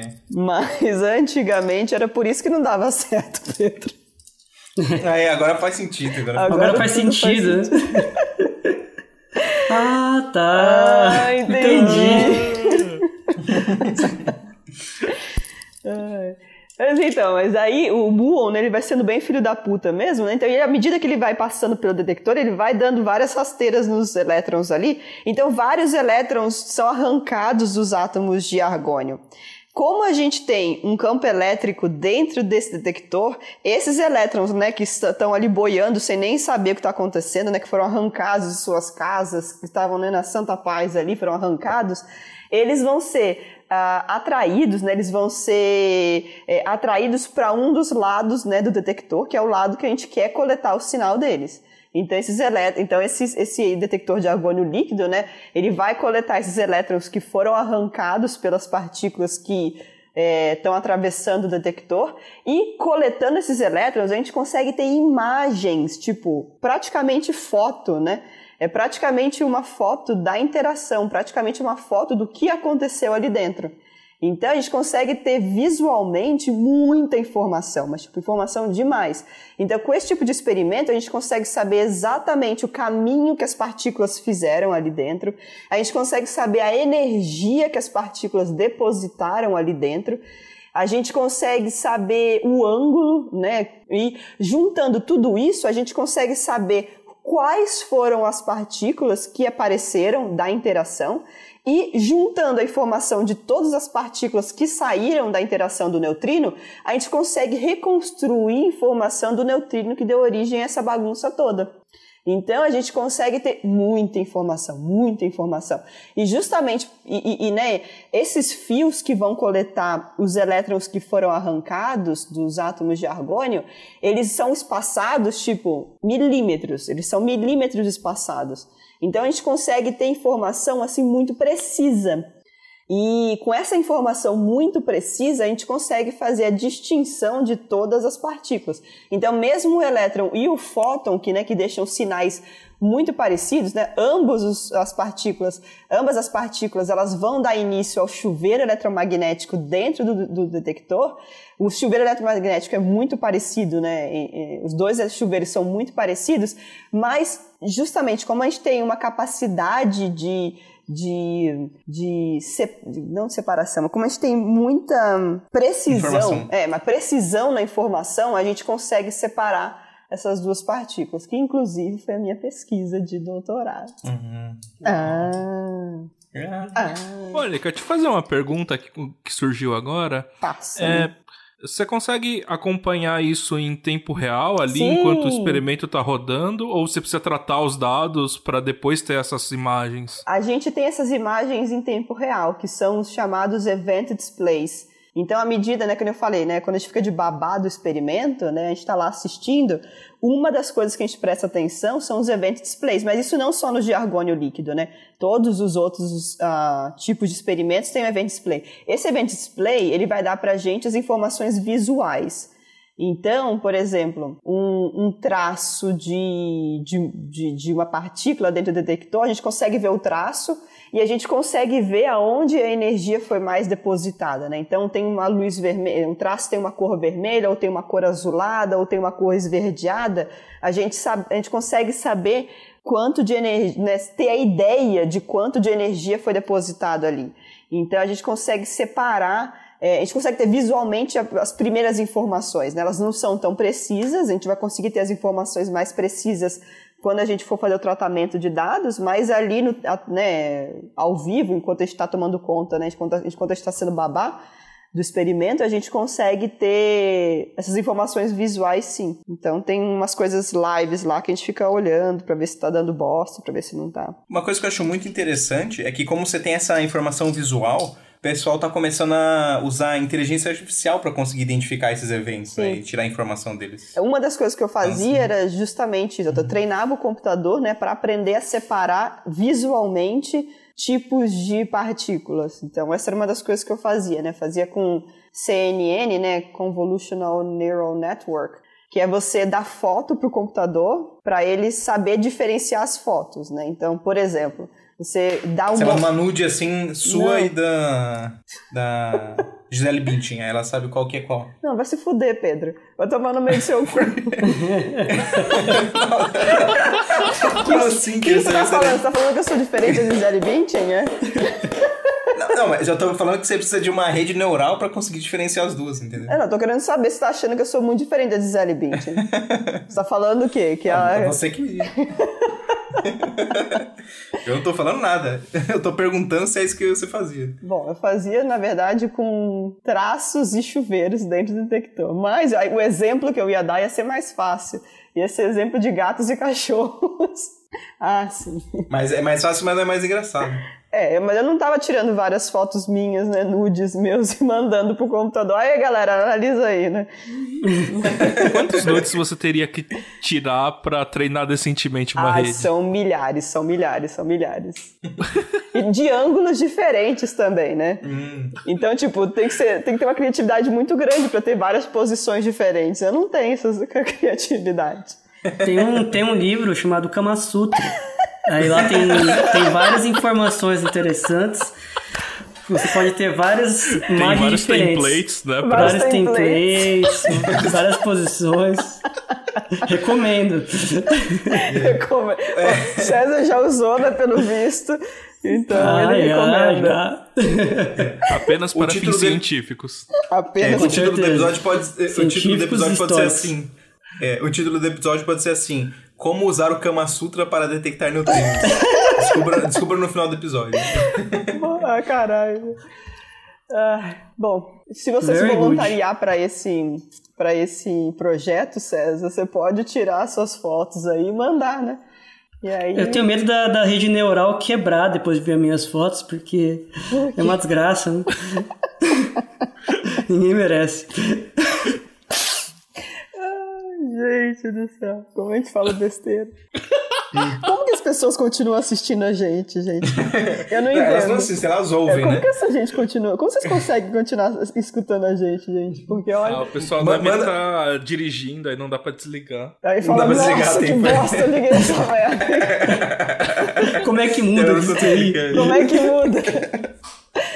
Eu, eu tive essa Se você sen- tá ouvindo a gente Eu tive essa sensação. até agora, se você estiver ouvindo a gente até agora, manda pra gente no Twitter por que, que vocês continuam assistindo depois Por quê? dessa de Responde bobagem. pra gente que a gente não entende. Eu tive essa sensação quando eu reescutei o, episódio de. O que, que foi? De Buraco Negro? Uhum. Nossa! ah, esse gente. a gente tá inspirado. Nossa, eu estava muito inspirada aquele dia. E aí, tipo, a gente conversou sobre ele, né? Então, recentemente eu reescutei, eu fiquei horrorizada. Aliás, se você não escutou esse, esse episódio, vai lá e escute agora, né? Episódio de Buraco Ah, sim, depois, depois que você falou que ficou horrorizada, que eu não sei o quê. Mas tem Você gente vai lá e gosta. você também. Mas tem gente que gosta de ficar horrorizado, então vai lá. Se você Vai não lá tá- que a gente jogou truco valendo o buraco negro do Pedro. O quê? Não, só tenho a dizer que alguns dos episódios que a gente estava mais inspirado com, com esse lado aí foram os que mais fizeram sucesso. Eu, mas eu Tanto acho de buracos que... é. negros quanto termodinâmica, a gente tava. o- Pareceu mais cool que termodinâmica no episódio de termodinâmica. A gente podia E fazer um ele- bingo, né? Do tipo. Do gato, né? O cu do... E- Fazer um drinking game do Physicast. É, então, fazer- a gente podia lançar o drinking. Quantas vezes a gente fala cu no episódio aí? Quantas, gente, quantas vezes a gente fala sobre alguma coisa sexual no episódio? Aí você vai- vira um shot de cachaça, um shot de tequila. É. É, Ou pro pessoal que é, é mais, mais novo que 18 anos, só bebe Coca-Cola. Só que é Nossa, tão. vai mijar, passar o dia no banheiro mijando, né? Um suco de laranja. Bom, se você é menor de 18 anos, ele pode escutar a gente? Nossa, tem isso também, né? A gente nunca né, pensou a respeito. Quem, quem, quem monitora a, a- São os a pais, pessoa né? que tem que julgar, é. Bom, tem pai que nem sabe, né? Ah, não, tô escutando um podcast de física pra ajudar no Física. meu Ah, não, aqui a, a minha aula é uma aula sobre É termodinâmica. uma aula de física. Ai, gente. Ai, pais, desculpa, por favor. Mas a gente tá ajudando, de qualquer maneira, a gente tá ajudando o seu filho. Isso. A gente tem que usar a E aí, linguagem é. dos jovens, a culpa não é nossa. Exatamente. A culpa não é nossa, a culpa não é nossa. Da sociedade que faz os jovens serem É. assim, a gente, só, a gente só acompanha. Você acha que a gente é assim no dia a dia? Somos pessoas Imagina. centradas. Eu só sério, mando Pedro tomar sério no cu duas cientistas. vezes por dia. né? em dias normais. Ai, Ô, gente, eu ouvi falar que a gente tava falando sobre neutrinos, é isso Ah, é mesmo? verdade, né? Tinha, tinha essa coisa aí, né? Tinha esse negócio, né? Já Por deu mim, eu quase uma hora aqui e que já, quarenta. É isso que eu ia falar. É, vocês querem Mas alguma tem, coisa? tem, tem uma coisa que a gente não falou. O quê? É sobre Near e Far Detector para Ah, de oscilação de, oscilação, neutrinos. Isso é Eu legal. acho que isso é importante. Isso é importante. Eu acho que precisa, para fechar. Mas não, não vai tomar muito tempo, né? Só explicar o porquê que tem, é, porquê que tem o Near e Far Detector, o motivo de ter dois e não um, e, e qual é a diferença entre eles. Bom, o que, que a gente faz, né? Lembra que a gente falou então de oscilação de neutrinos, gente, no episódio anterior? né, que é a habilidade que os neutrinos têm de trocar de tipo, né, trocar de sabor, que a gente chama.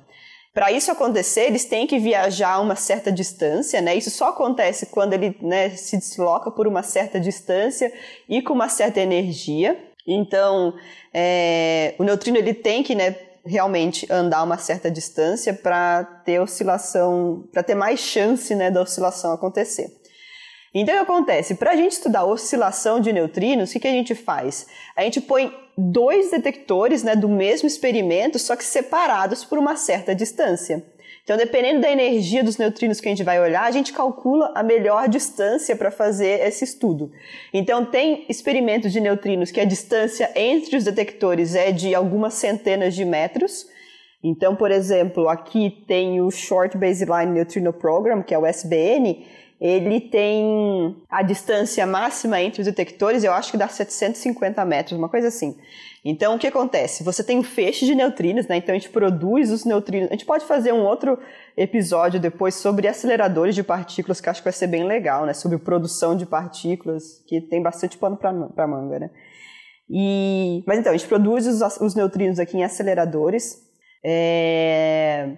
Então a gente tem um feixe de neutrinos, né? A gente tem uma cacetada de neutrinos saindo de um certo lugar. Então esse feixe de neutrinos a gente aponta, né, para onde a gente quer que ele vá. Então esse feixe de neutrinos ele vai primeiro passar por um detector perto da fonte, né, perto do comecinho do feixe. Esse detector vai ver qual é a cara desse feixe, né? Então ele vai falar para a gente, olha, nesse feixe que vocês produziram aqui, tem lá 97% de neutrinos muônicos com tal energia, né, a tal distribuição de energia, tem esse tanto de neutrinos é, eletrônicos com essa distribuição de energia. Então, tipo, a gente tem, a gente consegue ter informações sobre o feixe, né, as informações sobre o feixe no começo dele, sobre né, como o feixe foi produzido, basicamente. Então, esse feixe de neutrinos ele passa pelo primeiro detector e a gente consegue ter as informações desse feixe no começo. Os neutrinos, eles vão ser... Então você... Ah. Mônica, só para perguntar. Então você não sabe a priori como que é a composição do seu feixe, certo? A gente sabe, né? Da... Por conta do da... quanto que tá vindo de neutrinos. A gente sabe. Mas você não sabe com a precisão que você precisa, não. Mas... Com a precisão que você precisa, não. Então, tipo, você consegue ter uma... A gente produz... Porque é tudo estatístico, né? Porque a gente vai lá, a gente começa a produção de neutrinos acelerando um próton. É sempre do mesmo jeito, né? Então você começa acelerando um próton e seja o que Deus quiser, não é isso? Então a gente vai ter uma distribuição estatística de, de, de como que esse feixe é, né? Mas a gente consegue ter com mais precisão, né, na, naquele instante, o feixe. Então, porque assim, a gente faz o feixe de neutrinos no que a gente chama de batches, que são pequenos pacotinhos de neutrinos. Então a gente manda um pacotinho de neutrino, dali a, sei lá, um segundo a gente manda outro pacotinho de neutrino, outro pacotinho de neutrino e assim vai. Então, para cada batch a gente consegue tirar umas fotinhos, né? Não fotinhos, a gente consegue ter informações sobre como é a, como é a composição daquele pedacinho do feixe, né? E aí esse pedacinho do feixe, então a gente vê como é que ele é. Aí esse pedacinho do feixe, ele vai se deslocar pela terra mesmo, né? Então ele, ele se continua o caminho dele, né? Os que não interagiram, eles vão continuar o caminho deles como se nada tivesse acontecido, e aí eles vão encontrar o próximo detector. Então, eles se deslocaram, né? Eles se locomoveram e a gente consegue ver o que acontece com esse feixe depois que ele se locomove uma certa distância. Então a gente consegue comparar o que aconteceu no, depois, de, depois de percorrer uma certa distância e antes de percorrer a certa distância. Com essa comparação, a gente vai conseguir fazer as nossas contas e tirar as informações que a gente precisa para explicar a oscilação de neutrinos. Então, o que a gente faz? Existem experimentos né, com diversas distâncias, com diferentes distâncias dependendo da energia do, de, dos neutrinos que a gente usa, né? Então tem esse que eu falei para vocês, que tem uma distância entre os detectores de no máximo, acho que é 700 metros, eu esqueci o número agora, mas algumas centenas de metros.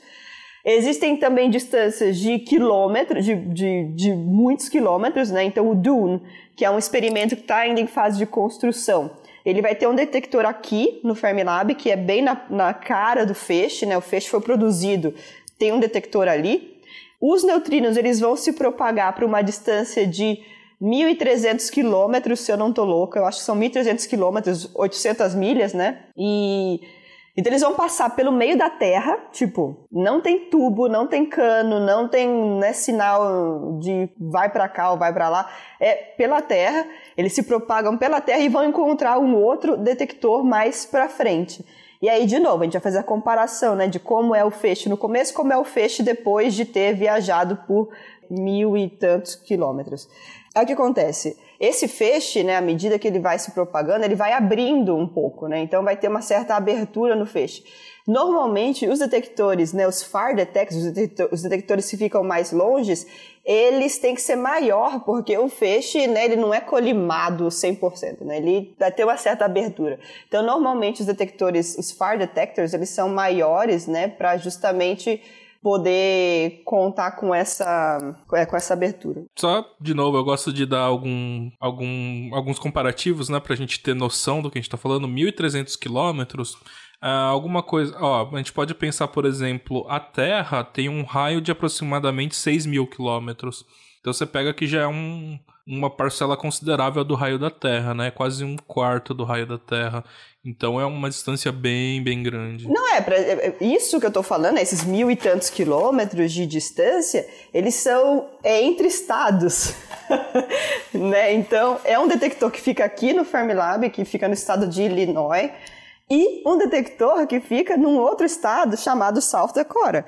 Então, é uma distância, assim, né? não, é, não é pequena, né? são distâncias interestaduais. Esses 1.300 quilômetros é em linha reta, certo? Isso. Então, assim, se você fosse pela superfície, ia ah, ser é. maior. Ah, é. Por, se você vai, assim, de é carro entre, as, entre um detetor e outro, você tá fazendo um caminho maior, certo? É. Porque, né, tipo, o neutrino ele vai andar tá em linha da reta. Terra, né? É, o neutrino vai andar em linha reta. Como a gente está falando de distâncias muito grandes, a curvatura da, da Terra, né, vai fazer um papel, vai fazer um papel grande aqui. Então, Olha, os neutrinos provam que a Terra é redonda. os neutrinos provam que a Terra é redonda, exatamente. ah, então deve, então deve, então deve, ser, deve ser mentira, então, hein?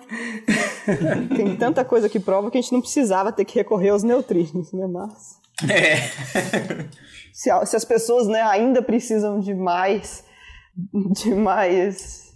mais provas. Mais provas, né? Tá aí.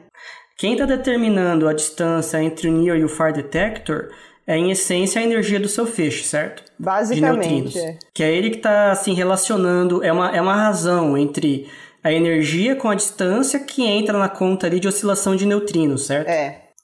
E você, você, você quer maximizar essa oscilação para você poder detectá-la. É, para quem não está entendendo muita coisa, é assim: é, a pro, é, existe a probabilidade. O que, que foi? É que você tá usando a pergunta que ele já sabe, é, né? A resposta. Ele podia simplesmente falar só. É, você podia falar que eu tô falando pra cacete, né, César? Fala aí de Não, mas eu queria que você falasse. Não, não, fale aí, ué. Eu quero ouvir. É que ele tá tentando induzir a resposta da né? numa direção que, que ela não sabe qual é. Que ele... Nossa, achei engraçado, desculpa. Ah, meu Deus. O que acontece? Não são, quando a gente fala de oscilação de neutrino, né, não quer dizer que um neutrino ele vai necessariamente né, trocar de tipo, né? Hum, o que, que acontece é que tudo que a gente trabalha né, na física, é, né, com muitas energias, etc., são probabilidades. Então, o neutrino ele vai ter uma probabilidade de oscilar, uma probabilidade, uma probabilidade de trocar de tipo ou não, e essa probabilidade de oscilação é um ela segue ela é uma coisa é, é uma coisa que segue uma função seno basicamente. Então a gente tem máximos e mínimos dessa probabilidade né? E essas, essa probabilidade a gente, vai, a gente quer maximizar a gente quer maximiz, maximizar a probabilidade. Maximizar. Maximizar isso. Eu, tô, tô, já né, não sei mais falar gente vocês perdoem a pessoa aqui então a gente quer maximizar isso maximizar a probabilidade de a gente ter uma oscilação, porque eu não quero ver o neutrino não oscilando, né? Então eu quero maximizar a, a, a, a oscilação.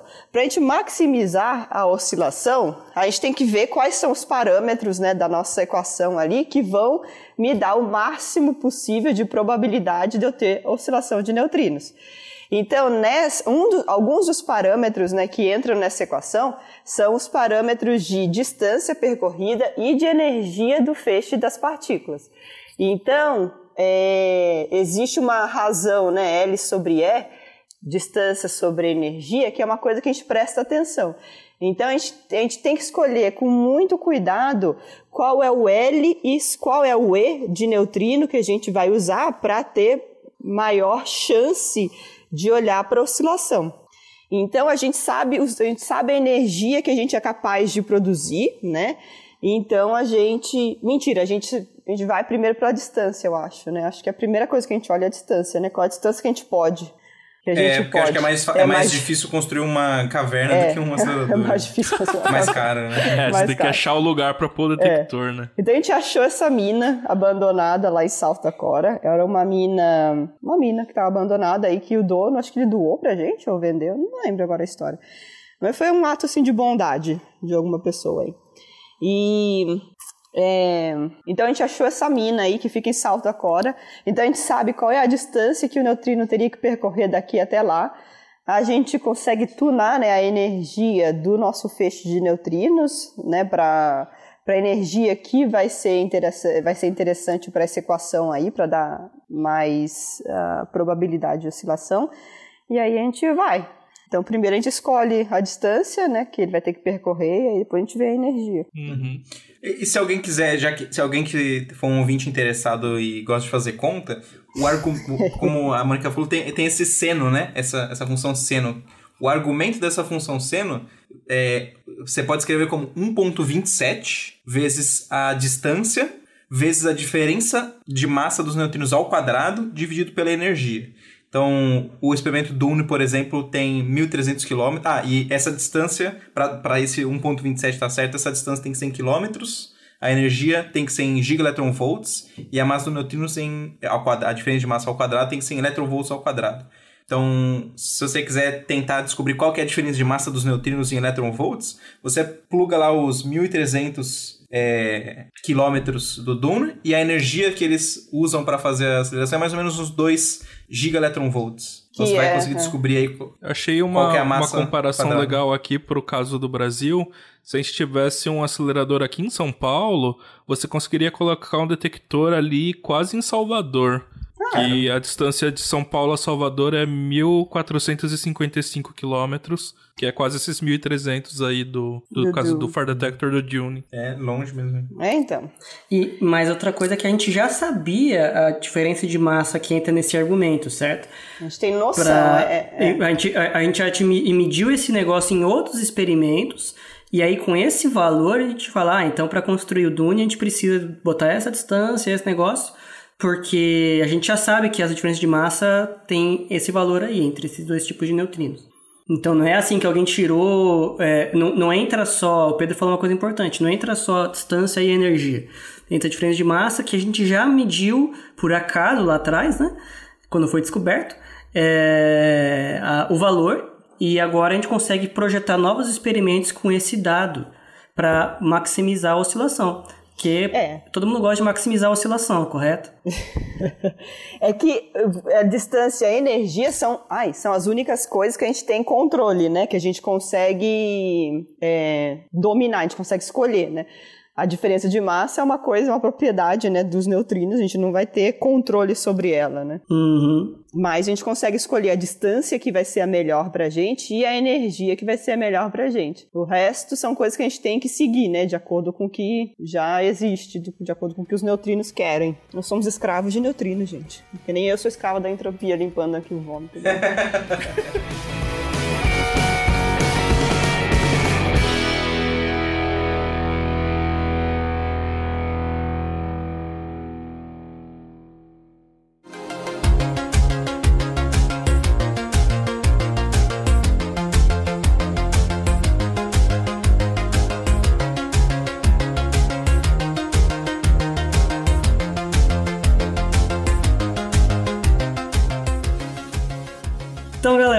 esse foi o nosso episódio de detecção de neutrinos. Espero que vocês tenham gostado. É, nós falamos aí sobre vários tipos de detectores de neutrinos. Nós falamos neutrinos do tal, do pau e, e vários outros. falamos de tudo que você puder imaginar e, e espero que você goste. É, acompanhe a gente nas nossas redes sociais, no nosso e-mail, physicast.oficial.gmail.com, no Twitter, no Instagram. E é isso aí, gente. Aquele abraço. Beijo. Tchau, Falou, gente. Falou. Tchau, tchau.